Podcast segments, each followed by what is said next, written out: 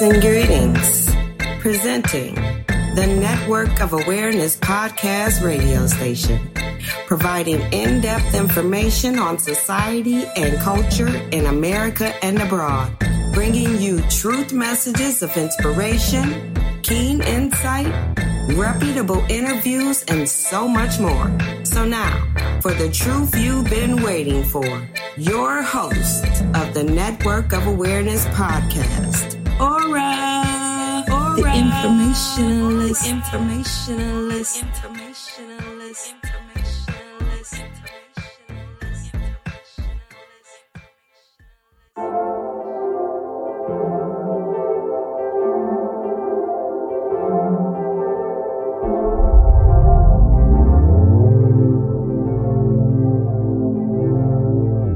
Network of awareness makes your brain coherent. One of the fastest growing podcasts. You can hear it 24 7. Got listeners out in London, informationalist in Paris. Echo spreading out, no parrot. Just dissect, digest, and share it. The righteous rhymes hit the spirit. Click 90 times, it won't perish. Cause y'all's the mind ain't no fairy tale like the belly our parents. It's time to rise, don't get weary. United minds, it's apparent. Download every single errand, but most ain't fit to catch it, even if they were Larry interviews, the interludes, they enter you, taking you on a journey like no other. It places you in a state of awareness. It's your fault if you hate the truth. Cause Yahweh been Yahweh's on his way, my brother. Better change your views. All praise, yeah.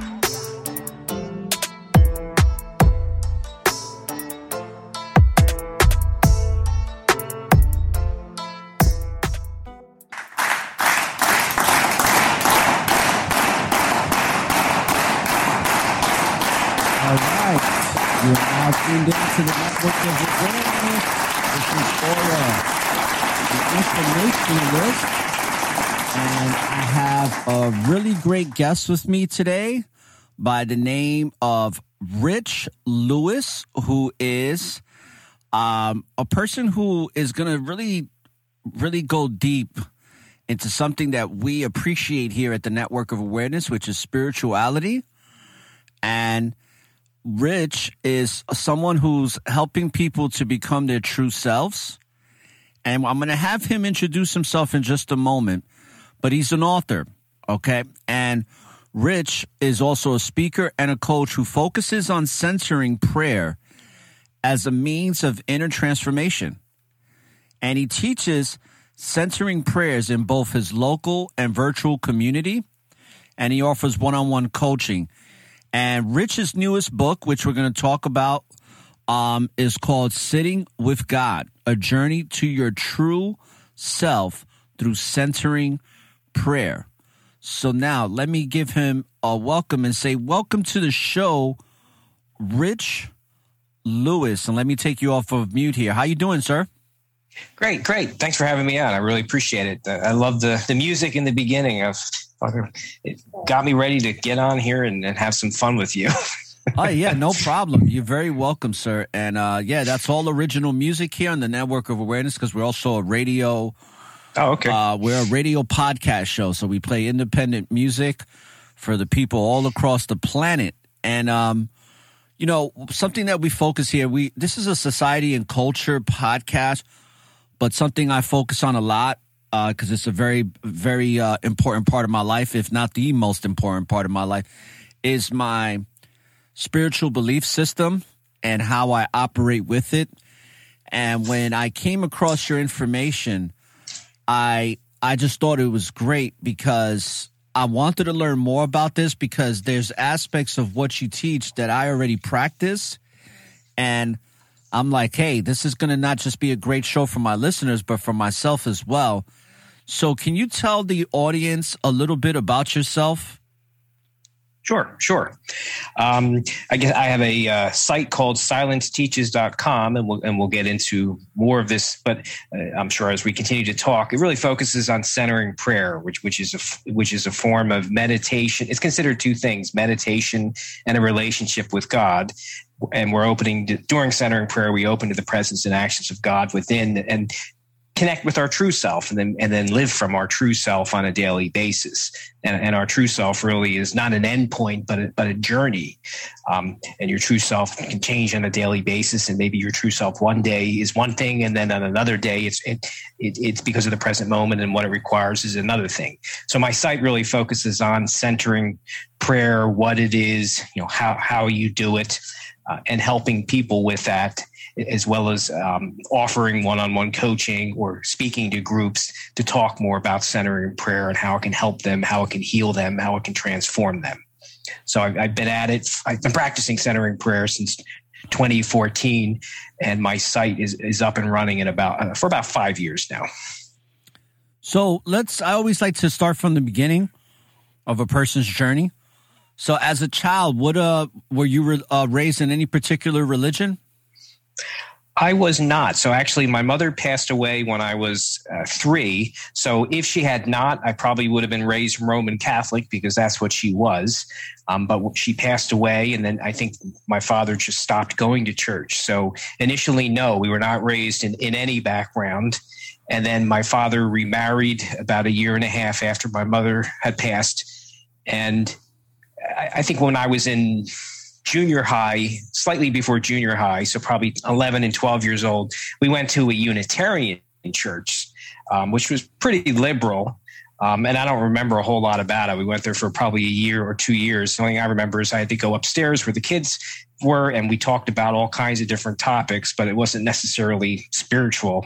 that I remember. I think I remember just liking the place because I could get a donuts and soda afterwards. So um, so no, I was really not raised in anything. So I guess I began exploring. I guess I had a friend that went to when I was in high school. Some of my friends went to a local youth group on Thursday nights. So this would have been in high school. I was in like tenth grade, I believe, is when it started. Some of my friends went to a, a local youth group on Thursday nights, backed by a Baptist church. So they asked me to come along. So I went and and it was fun. So I, I, began going to the. It was called His House was the name. I still remember the name. So I started going to his house on Thursday nights. I think it was about ninety minutes, and there. Um, they began talking there. They began talking about God and, and, the Bible, and they would have some kind of lessons, but they also would have a lot of fun and, and skits, and then do fun things afterwards. So it, would be so that was that was kind of my venture into the Bible and and, and the spiritual world started then. Um, and then I went off to uh, University of Pittsburgh in in well, I graduated in 88, so it would have been in 84. 84, I went to University of Pittsburgh and probably kind of took a sabbatical or break from really the spiritual world, I'll call it.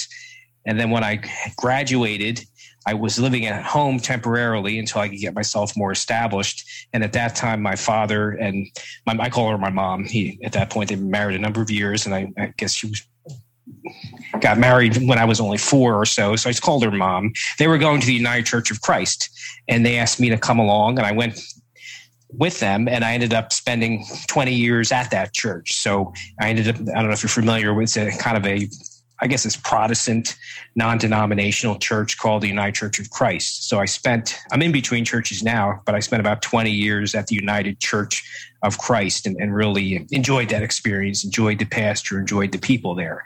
So that's a little bit of my upbringing is nothing initially probably Roman Catholic if my mother hadn't passed away, a um, little bit of Unitarian, and then a little bit of exposure to the Bible and, and probably more of the Baptist way of doing things while in high school with the youth group. And then the United Church of United Church of Christ when I got married and, and joined the church and got married in that church. Okay, and how long you been married for?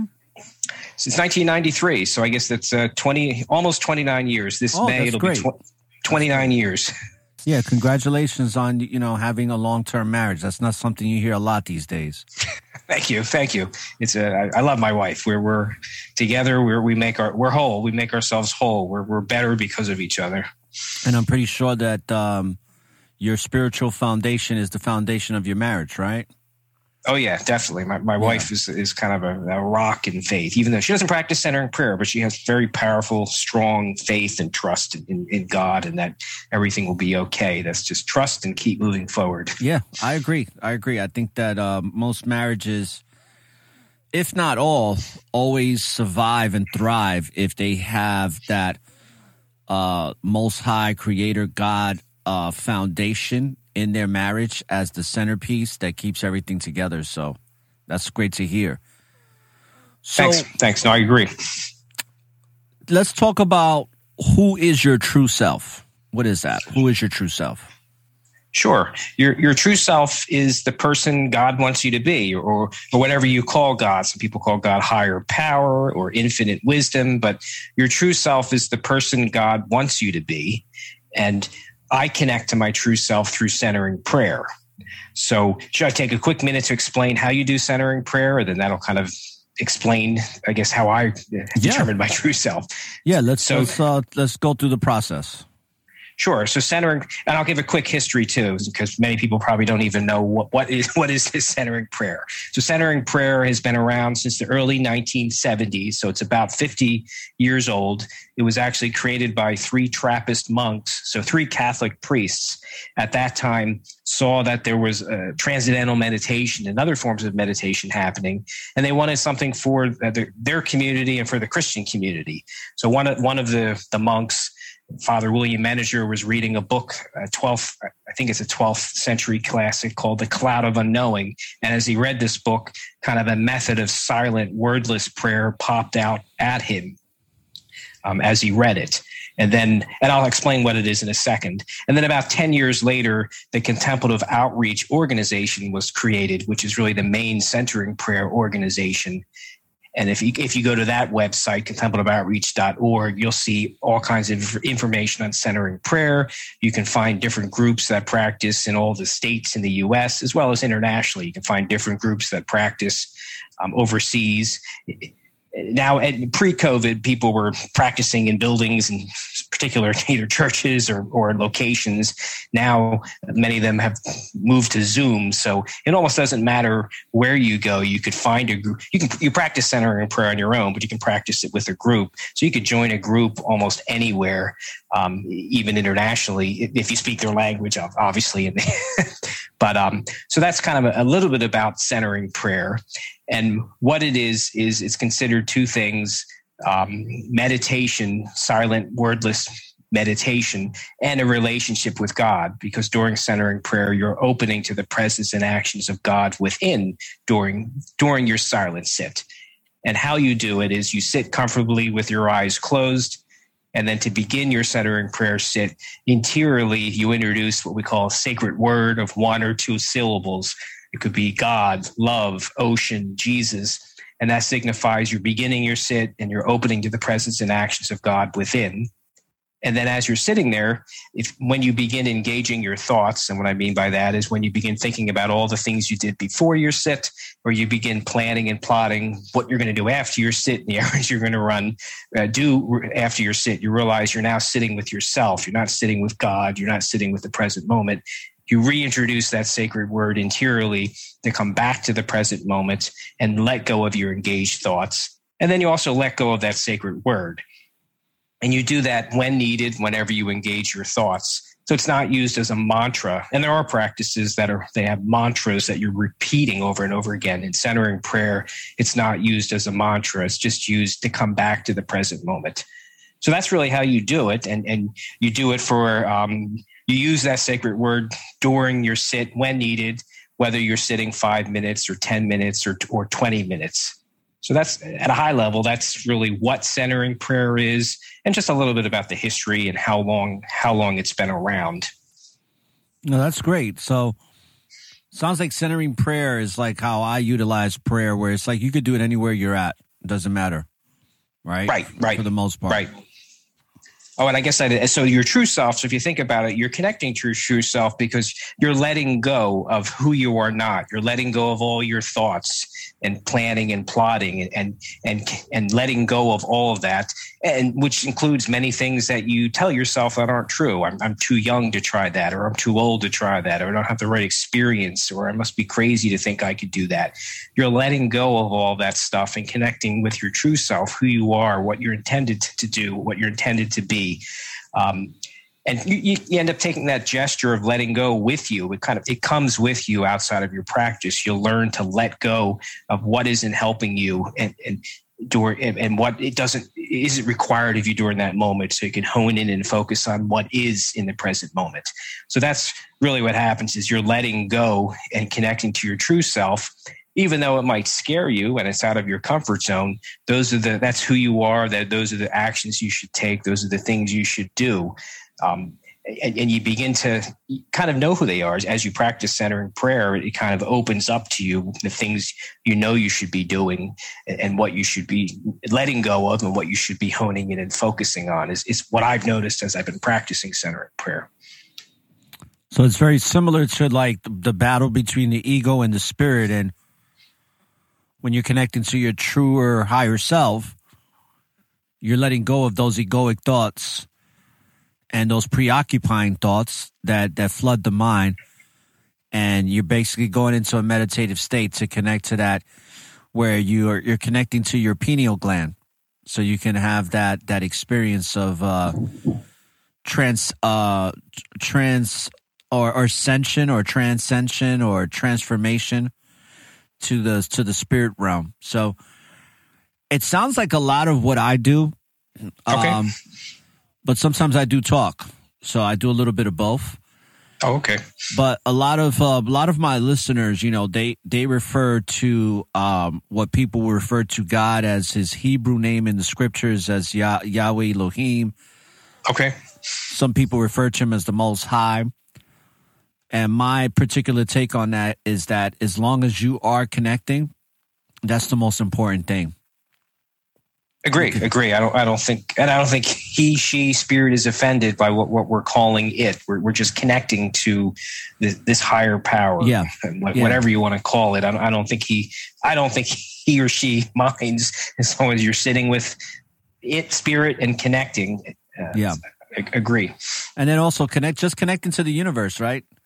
Because uh, one thing Which, I say right. is, is when we pass on, we we're going to find out what is and what isn't. uh, once we go right out of these uh, bodies. Um, so, with that being said, uh, let's talk about why did you write "Sitting with God: A Journey to Your True Self" through centering prayer? What? Why did that book even come about? What was the inspiration behind it, and the circumstances that led you to bringing that into fruition?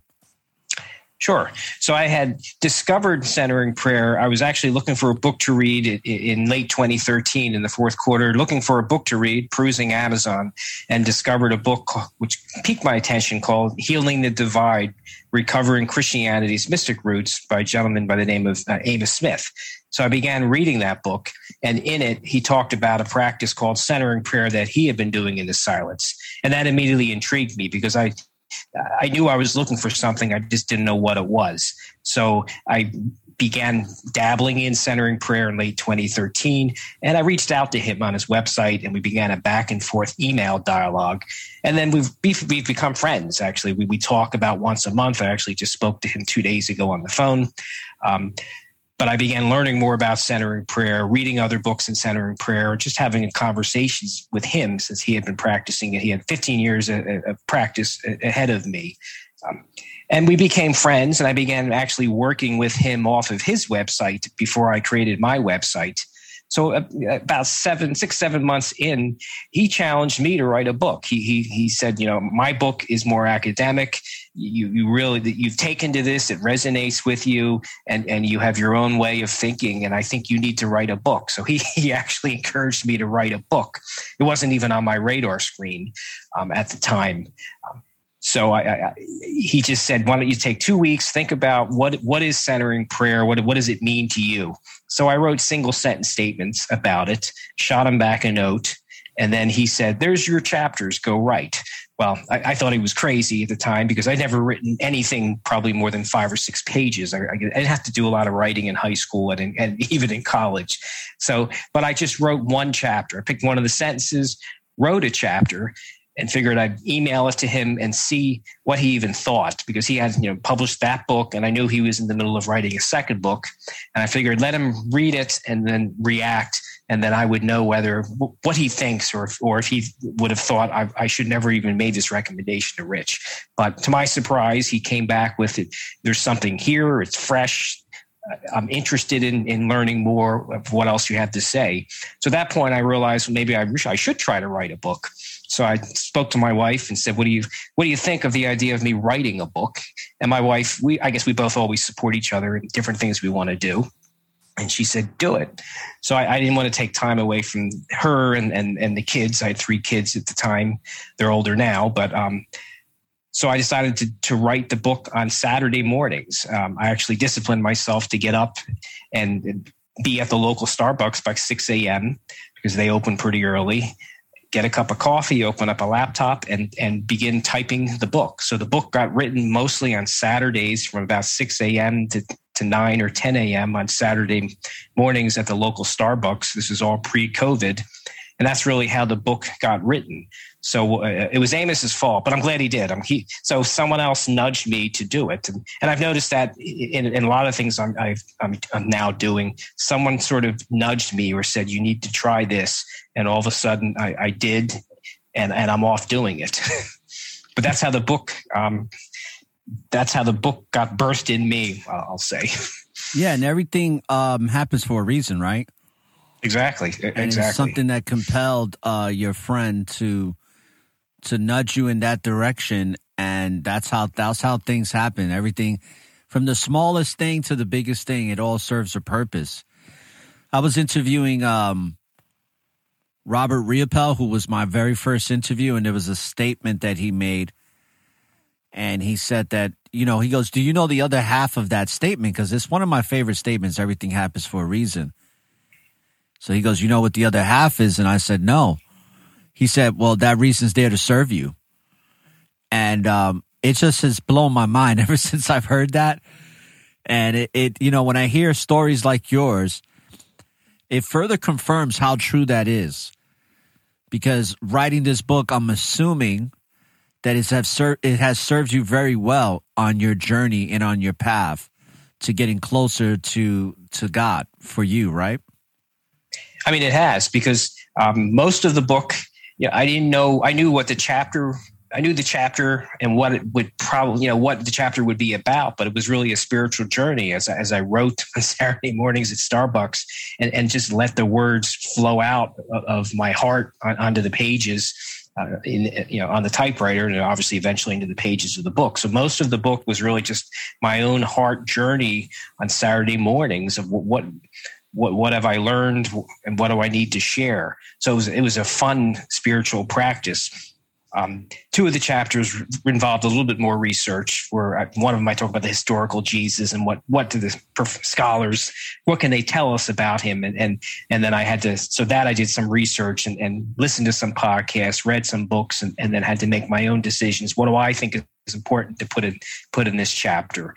But other than that, most of the book was kind of a neat spiritual journey on, on Saturday mornings. But even that was a spiritual journey of even though after listening and learning about Jesus, what, what do I think is important from my heart that I need to share with people in that chapter? Absolutely. And um, when it comes to um, centering prayer, uh, how how much do you practice that on a you know day to day basis or on a weekly basis? Can you give the listeners an idea uh, of how often you should practice centering prayer if somebody chooses to do so? Sure, sure. So I I'll, I practice twice a day um, for for almost for I try to do two sits of twenty minutes and then I'll talk about someone new to centering prayer and what I would recommend. So I'm, I'm at the point now where I'm practicing twice a day. So my first sit is that's the first thing I do when I get up every day, whether it's a weekday or the weekend. The first thing I do before I begin my day is, is a 20 minute centering prayer sit. And then I get up and resume my day. And then I, my second sit is usually before lunch, and I, I, generally eat a later lunch. So usually around one o'clock in the afternoon, I do a second sit of, of 20 minutes and then resume my day. But what I tell people that are new to centering prayer, you know, is uh, make it the first thing you do but also take baby steps. So if the idea of sitting in silence for 20 minutes seems daunting, and, and, it probably would, do it for one to five minutes and make it the first thing you do and see how that goes. And then and try it for at least 30 days. And if it's something that seems to resonate with you increase the times uh, up to 10 minutes or 15 minutes or 20 minutes. And then it, then once you have that down add a second sit at some point during the day and put it put your sit where it best belongs for you and increase that you know start slow if you need to and work that time up as well so take baby steps with your sits. And, and then most importantly just put them where they best belong. If, if you if the morning and, and lunchtime one doesn't work for you and then just look at your life and put it where where it belongs. And what is it that you gain from centering prayer? Like what are the fruits of of centering prayer that that you gain Sure. So, uh, as a center prayer practitioner, I, mean, I come to my sit uh, really because I love God and I want to trust God and I want to get myself out of the way. And I think of it as reverse prayer. God is praying in me what I need, um, even if even what I need as I get up from that sit for whatever has to be done after after that sit. So, what, what I've noticed since I've been practicing centering prayer um, are, are kind of fruits that I've been graced with from the practice. So I'm a much more confident person. I'm much more willing to get out of my comfort zone and try and do new things, which is exactly what uh, it has done for me. I, I, you know, I never dreamed of having a website. All the things I'm doing now were never on my radar screen. Having a website, jumping on podcasts and, and talking um, to people about it, speaking in front of small and, and large groups. Uh, for example, just last Sunday, I was part of a two-day summit. Was asked to speak on Sunday for an hour about, uh, you know, how do you discover your true self through centering prayer, and 400 people listened. So that that something like that wasn't on my radar screen. And, and writing the book and coaching, so it it nudges me out of my comfort zone to try and do new things, even if they scare the heck out of me um, an excitement for life. I think I'm just much more excited to live life and, and the present moment and what, what it has to offer. And then the last thing I'll say is I think it helps me be more present and just let go of what I don't need to and hone in and focus on what the, the present moment requires of me, whether it's a task or I need to do or just a listening ear for someone that just needs to talk and I just need to sit and let them have the space they need. So it's a, a lot of neat fruits for me. It, it really has changed me and, and, and, healed me and transformed me and, and just made um, life um, fun to live. yeah, I agree. I have a uh, a quote that I that came to me a long time ago in my early or mid twenties, I should say, and uh, it's actually I'm something I'm trademarking for my company for net for the network of awareness, um, and it it's something that I just like. I'm gonna say channeled. You know, it just came to me. Uh, it's when you live in the present, there's always an opportunity for a new beginning. And I want to talk about being present because it's something that's very important to uh, for people to know is the importance of being present. And I think if people were to do that more, um, they would make better decisions for themselves by being in the present instead of being preoccupied with the future or the past, like many people are. So, can you talk about the importance of being present and what that means to you? Because um, the reason why I ask is because you know, as we're we're here right now on this Zoom call, obviously you're present with me. I'm present with you, and you had mentioned something that really caught my my attention, where you said, you know, being present to just listen. And I want to talk about that because I feel like a lot of us in day to day society and our culture here, especially in the United States of America, is uh, we don't want to listen. we just want to be entertained all the time. We want something that's going to distract us in a recreational type of way where critical thinking goes out the window and being present is not important. It's just really laughing or or getting a kick out of something or having some temporary uh, sensation to fulfill whatever uh, temporary desire we have. and being present to me, it's a great responsibility, but it's also could be a great power when when being practiced um, accordingly. So, can you talk about the importance of presence and being present in your life? Sure. So, I mean, I think when you're present, you're you're letting go and you're uh, allowing the present moment to, to be right in front of you, and, and then you can react to it as you should. So, many different ways. Like like today, as obviously I'm, I'm, i work from home, and I've been working from home within the COVID world for for um, the last two years almost now. But being present means I can look at uh, what things have to be done and what what what what do I let go of and what do I need to focus on today? I, I work in the in the financial services field in the 401k space, so I can it allows me to be present to what what today needs to get done for my clients and what can I let go of and is not important to them. And and some of that I know from an email I'm reading or some of it I know because I'm on, on a phone call talking to them. So I need to be present so I know what do they need today not what do I think, but I'm hearing them and then I'm reacting and, and making sure what that what they need today is is getting done. But the same thing can happen with whether it's my wife or my son or my daughter. Eh, if I'm being present for them and truly listening to them, then I'm I'm reacting and giving them what what they need from me in the present moment. And like my son who's he's 14 he still says it to this day. When he was six he was he would just come up and say will you sit with me? And that just meant he wanted me to sit with him and spend time with him but he didn't sometimes we didn't need to do anything. We didn't need to talk. He just wanted me in the room spending time with him.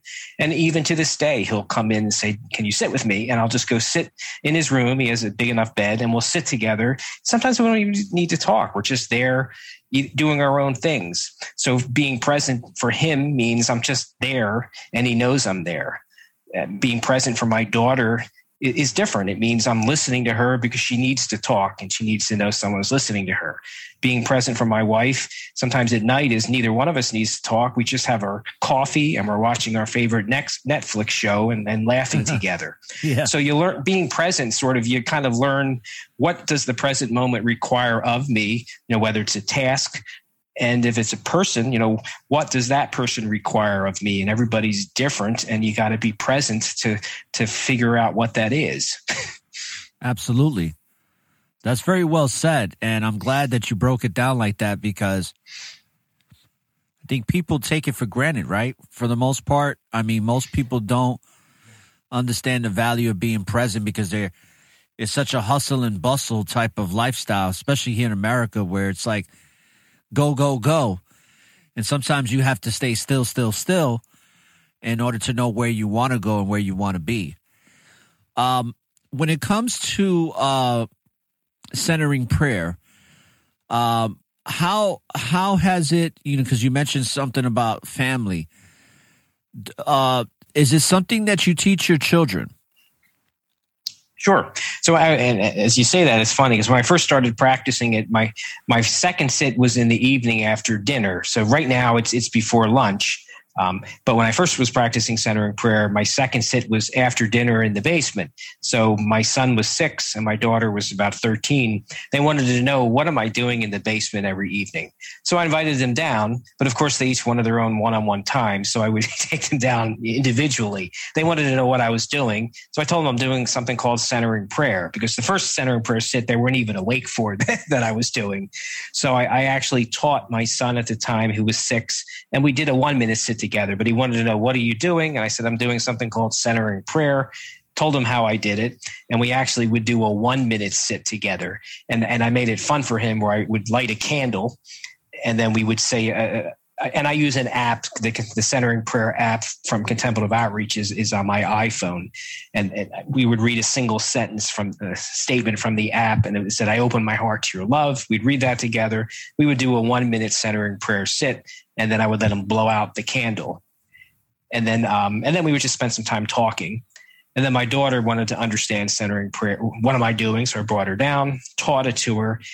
She she was afraid she'd fall asleep, so she would keep her eyes open. And I told her just to kind of stare at a spot six feet ahead or so on the floor.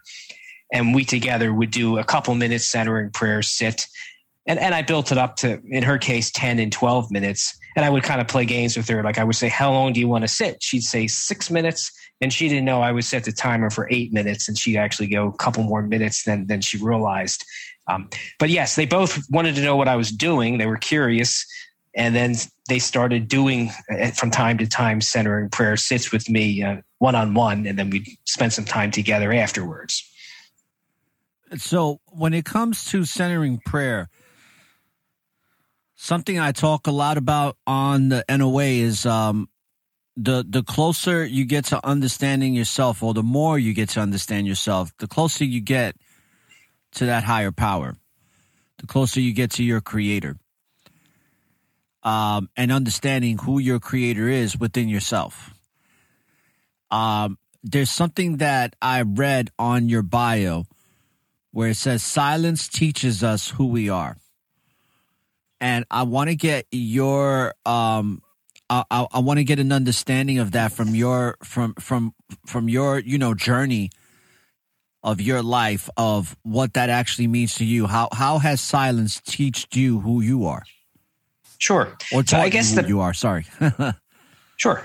No, I mean the practice really. I, it's a continuous letting go. So I'm letting go of who I am not. So as as I'm practicing mm. centering prayer, and this letting go posture you know, comes with you into your everyday life. So I'm letting go of thoughts and emotions. So like actually during centering prayer, a lot of things can happen. Really, almost with any forms of meditation, like centering prayer. As you're sitting there, tension first of all tension in your body is being released without you realizing it. Every time you're sitting in silent meditation day after day you know month after month year after year really the tension in your that we're holding in our body is released. So that's that's true freedom first of all that we don't have to live with anymore. Um, we're also re- releasing uh, thoughts and emotions as part of centering prayer which include all kinds of you know fear anxiety worry things we tell ourselves that are really just not even true but we're also you end up releasing repressed emotions that they start coming bubbling up to the surface. Things we didn't even know were bothering us start bubbling up and, and, and, coming out. So you're letting go of all of this tension and stress and, and emotions and thoughts. And then really what's left is is you and God, you and your higher power and, and your true self and, and what you you should do. So you learn to kind of let go of who you are. At least it just kind of happens. You, you end up letting go of who you are not and and feel safe and comfortable to live from who, who you really are. Absolutely. And, and I mean, it, it just, it's almost hard to explain, but that's, what has happened to me and i think other people will probably say the same thing and, and, it sounds like you might even say the same thing. It just it just happens. Yeah it's all the same because I, I have a uh, I even have a song coming out. And um i'm gonna do um another song with the title called uh, get out your own way and allow yahweh. And I, I think that's exactly what you've explained is getting out of your own way getting out of your um your preconceived notion of who you think you are based on so many different distracting things, especially when people um, have influence on your life. A lot of times we get caught up in what other people think about us. And the most successful people in life are those that really don't care about what other people think about them. And something my friend who's a life coach tells me, he goes, um, he says, it's not a you problem, it's a them problem. So don't get caught up in what they feel about you because if you're not doing anything to hurt them or to take advantage of them, then there's nothing that you should be caring about in regards of how they think about you.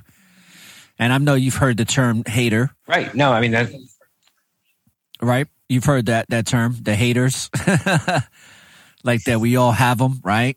Uh, right, right, exactly. I, I think that what you're, what you broke down and you did it very well. You broke it down where it's like you you have to let go of that tension that gets built up.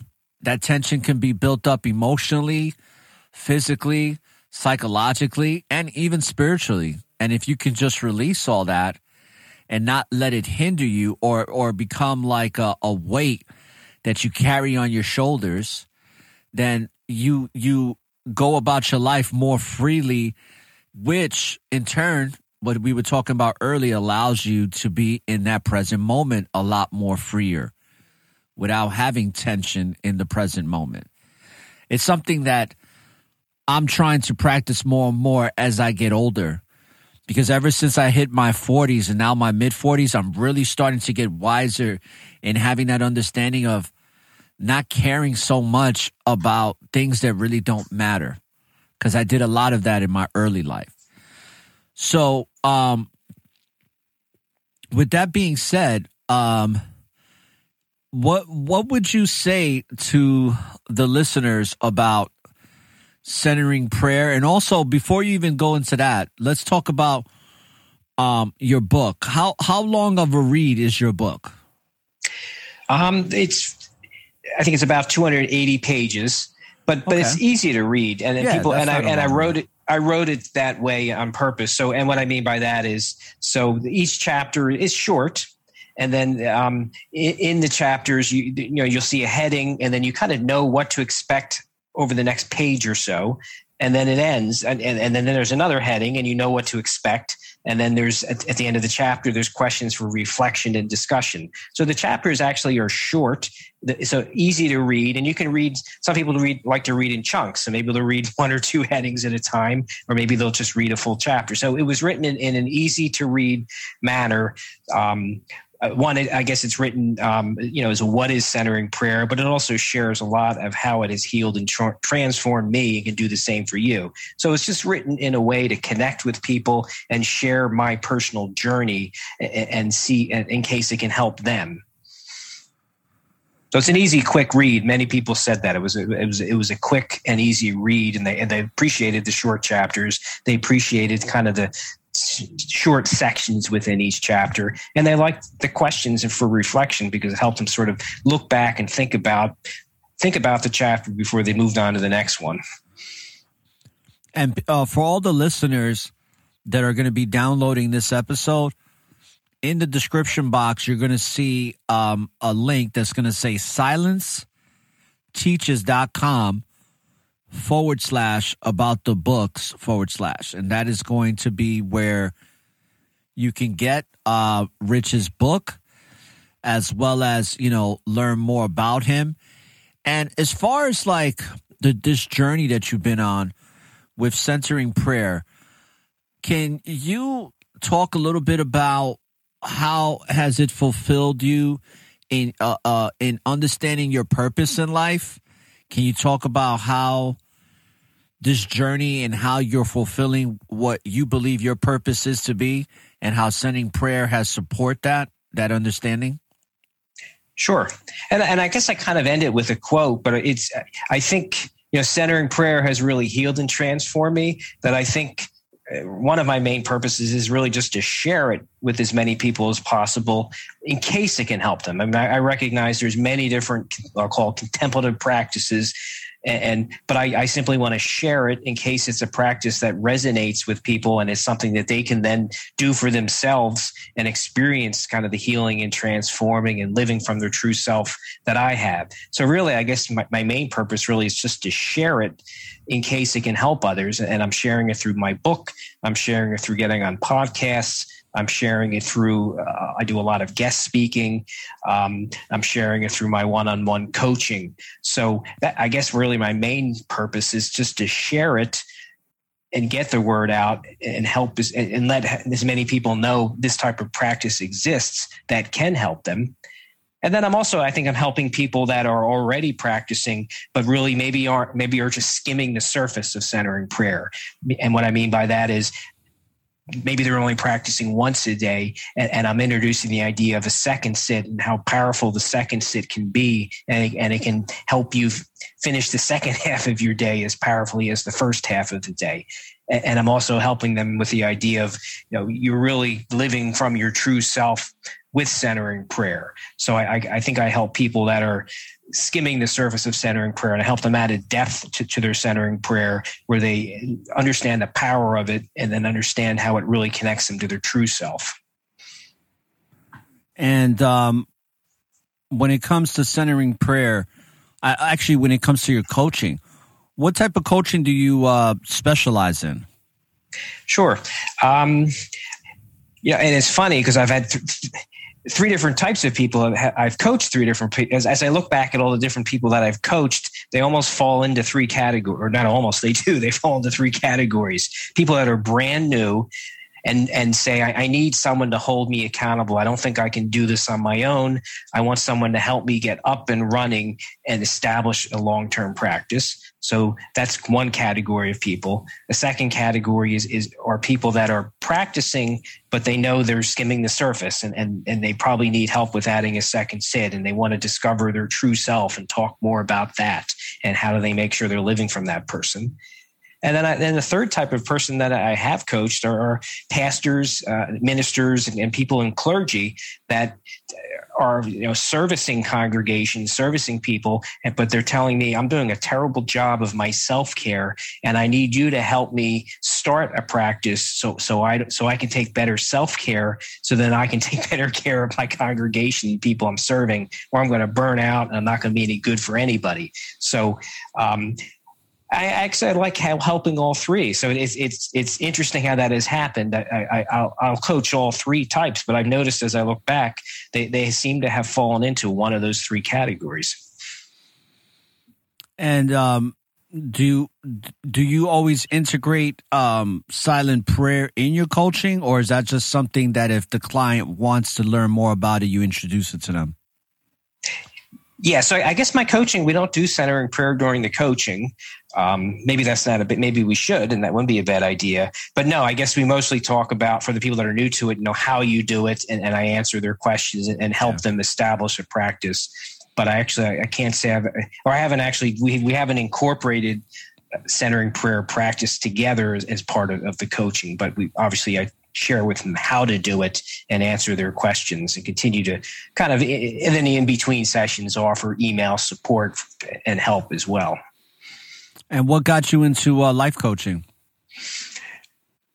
You know, it was trying to think how did that happen because you know as I said the book was Amos Smith and then I remember the idea of teaching it in the community was, was someone at at my at, I mentioned earlier I was at the United Church of Christ year you know years ago and and a friend uh, she actually was uh, she became a, an ordained pastor and she had moved to a different united church of christ she asked me to come there and teach and, and i thought well i guess i'm sure i could teach them how to do it and then i i put together kind of a 90 minute teaching session and then I realized, you know what? Now I can probably just I can replicate this, so that she was the one. That I'll blame. I'll say it was her fault. But it was a good thing. It was. It was like now I can teach it too, and I have I have a, a, a PowerPoint and a lesson that I've put together that I can grow and evolve. Um, the coaching, you know, I just decided to take a chance. I like with my day job, I, I work with primarily one on one with, with um, my financial service clients. So I, am used to working one on one and talking one on one with people. And I thought, you know what, I probably could work with people one on one and centering prayer. It's just something I do during my day job. So I translate the same skill set into one on one coaching. So I took a chance and just added a one on one coaching tab to my um, website. And lo and behold, someone reached out to me, and then I, I began coaching. Um, so it just sort of was, it just kind of evolved. It was like, I know how to do this during my, with my day job. And I really just need to translate the same skills to one-on-one coaching to, to a practice that obviously I'm very familiar with and know I can help people with. Interesting. So, so people, this is, um, this is an episode where we dig deep into understanding oneself and I think Rich Lewis gave a lot of great um, methods, uh, a lot of great insight and, and perceptions on how to really help you grow from the inside, you know, and, and that's where it all starts. And I hope that um, you got a great understanding of what centering prayer is all about. Now, Rich, before we end the uh, the segment, um, is there anything that you want to leave the audience with on something that you feel like is really important for people to know in today's times that we're in? Because something I talk a lot about is the pandemic, is the the deaths, and just all these things that we are experiencing in. And uh, uh, it's interesting how in the scriptures in the book of Revelations, it seems like a lot of of, of or not a lot, damn near everything that is happening around the world, and especially in this country where there's just so much turmoil and there's so much um, anxiety that people feel these days with the whole um, pandemic. Is there anything that you can say on how centering prayer has helped you um, with dealing with some of these things that people are being overwhelmed in dealing with when it comes to the pandemic?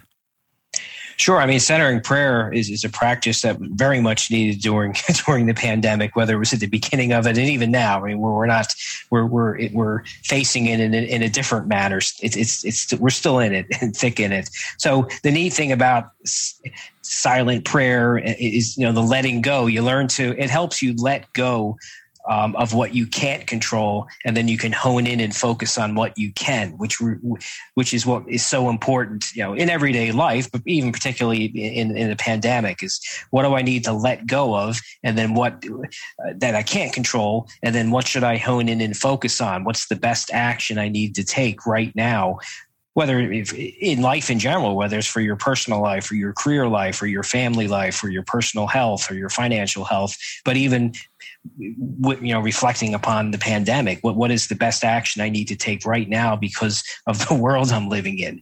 So the silence of centering prayer lets you take a silent pause and let go of anxiety and, and worry and repressed thoughts and emotions. And then you can take the right actions um, that, that you need to take based upon the present moment. And, and, and the present moment is obviously the includes the pandemic that we're living in so you heard it, folks. You heard it from Rich Lewis. You know, take that time out to um to be with yourself in silence and really start to let go of all of the anxiety, all of the pressures that we experience in our daily lives here in this world that we live in, and really start to understand that you are a spiritual being having a physical experience. And even this experience that we call life is temporary. So it's not good to get so attached to something that's not going to last forever. Just appreciate it for what it is and be in the present moment. So, is there any last comments? Because what I'm going to do, Rich, is I'm going to play two songs and then I'm going to end the broadcast or not the broadcast, but the show, because I keep, I'm so used to doing live shows. These pre records I'm getting used to now. Um, but is there any last statement that you would like to make? And I, I also want to say that I really appreciate this interview because I learned a lot. I believe you brought a lot of great substance to this um, to this show. So, is there any last comments that you would like to make to the audience around the world? Sure. I would just encourage people to, to try a silent sit. So I, w- I would encourage people make it the first thing you do. Do a silent centering prayer sit for one to five minutes before you start your day, and just try it for thirty days and, see see what happens. So that would be my challenge: is try a daily dose of silence, but make it the first thing you do before you begin your day, and then get up from your silent sits and, and let let and live from that that place. And try it for thirty days and see what happens. Okay, great. Well, thank you very much, Rich, for coming on to the show. Uh, I'm gonna have your uh, your link in the description box for people to uh, to follow up on, and I want to thank you for taking the time out to spend with me on this uh, wonderful uh, Monday evening on what is it, January 24th, and time is flying by, uh, especially when you live in the present, right? Time just moves by so fast. So, no. oh, go ahead, sir. What did you want to say? I was, no, I was going to simply say thanks for having me on. I hope this was uh, helpful for your community. Go, go ahead. Oh no, absolutely. It, it really, it really was. I, it was, you know, it's anything that has to deal with spirituality. I think is very important in these days and times right now. Just because when it comes to man, everything is so uncertain. and, and, things are becoming somewhat predictable and also unpredictable. So if we could just connect to our higher selves, we can we can't go wrong with that. You know that that's pretty much solid, solid foundation, right? With the with connecting to the higher self. So, thank you, Rich Lewis. This was uh this was a great episode uh, on the network of awareness with Rich Lewis. So, what we're gonna do now, folks, is um, we are going to uh, play two songs here. We're going to play Beyond Imagination And then we're also going to play Higher Learning from uh, Brother Marquise and take one. So this is ORRA from the Network of Awareness. And I just want to say peace, love, and light. And also, when you live in the present, there's always an opportunity for a new beginning. And don't look for the light at the end of the tunnel because the light is within you and always will be. So light up the tunnel and find your way through the darkness. Peace. When the light has faded and darkness is abroad. The light is only dim because the darkness teaches us lessons that need to be learned in order for one to move forward. Embrace the darkness, for the darkness is your friend. So there is no end. It's only an illusion to what has been. Follow the light and let the spirit embark on a flight to a destination unknown but to a place where love is the building blocks that call this place home. We are always accompanied on this journey, but still feel alone. It is never the same journey or experience that is ever shown. It is your imagination that awakens the passion that will weather the storm, because it is the pure compassion in the soul that is vigorous and strong.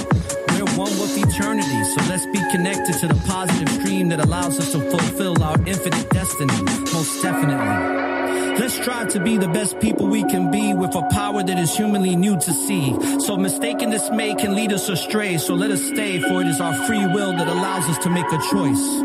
So I choose Yahweh with no delay. No delay. No delay. No delay. No delay. No delay. No delay.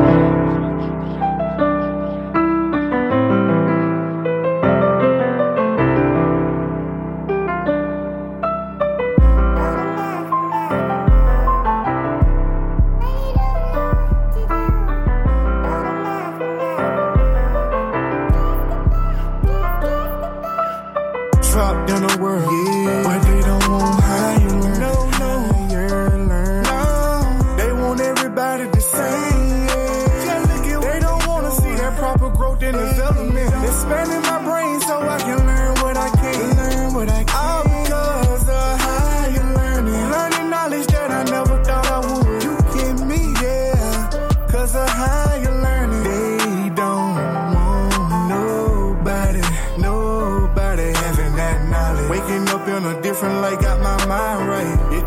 time and time it took just time. And time to put it together. You know you not learning nothing when you second guessing because it all lies. All lies, lies. They put us in school for 12 years plus. Got the nerve to give us a paper certificate. I've been watching quite some time. Finally, that I see what's going on. Every time that I lay down, yeah, yeah. I feel, I feel, I, start out my morning run about uh, six o'clock not like I got a choice. It's just, uh, it's rough. Trapped in a world yeah. where they don't want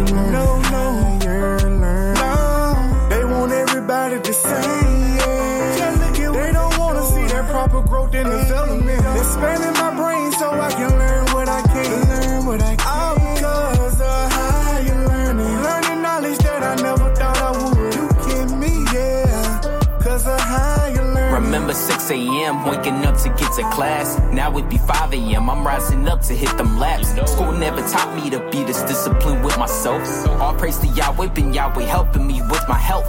The spirit keeps me up even though we all packed in the jungle. Elites be lying, they want you mentally trapped in a bubble. You see them smile on TV, always acting like they love you. Don't wanna see you rise up, they wanna see you ash and rubble. I keep my acts in humbleness in hopes that the Lord will favor me even more. Cause he's the one that has my number. He's been my guide, he's made me wise. He's all I know until the end, I'm gonna grind. Looking up to the sky, trying to stay righteous with the storm on my side.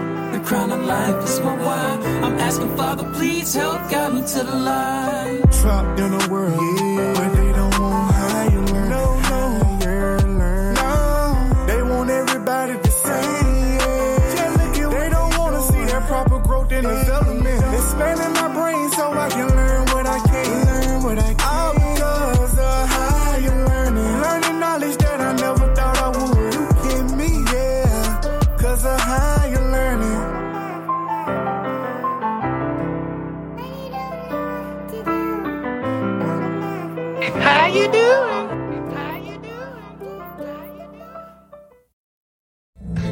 Concludes the Network of Awareness podcast. For more information on the Network of Awareness, please subscribe via email to our website, networkofawareness.com, and follow us on Spreaker.com or any other listening apps you use. For any questions about the NOA, email us at orra at networkofawareness.com. Thank you for listening to one of the fastest growing podcast shows on society and culture in America and abroad. When you live in the present, there's always an opportunity for a new beginning. Peace and blessings. Peace and blessings.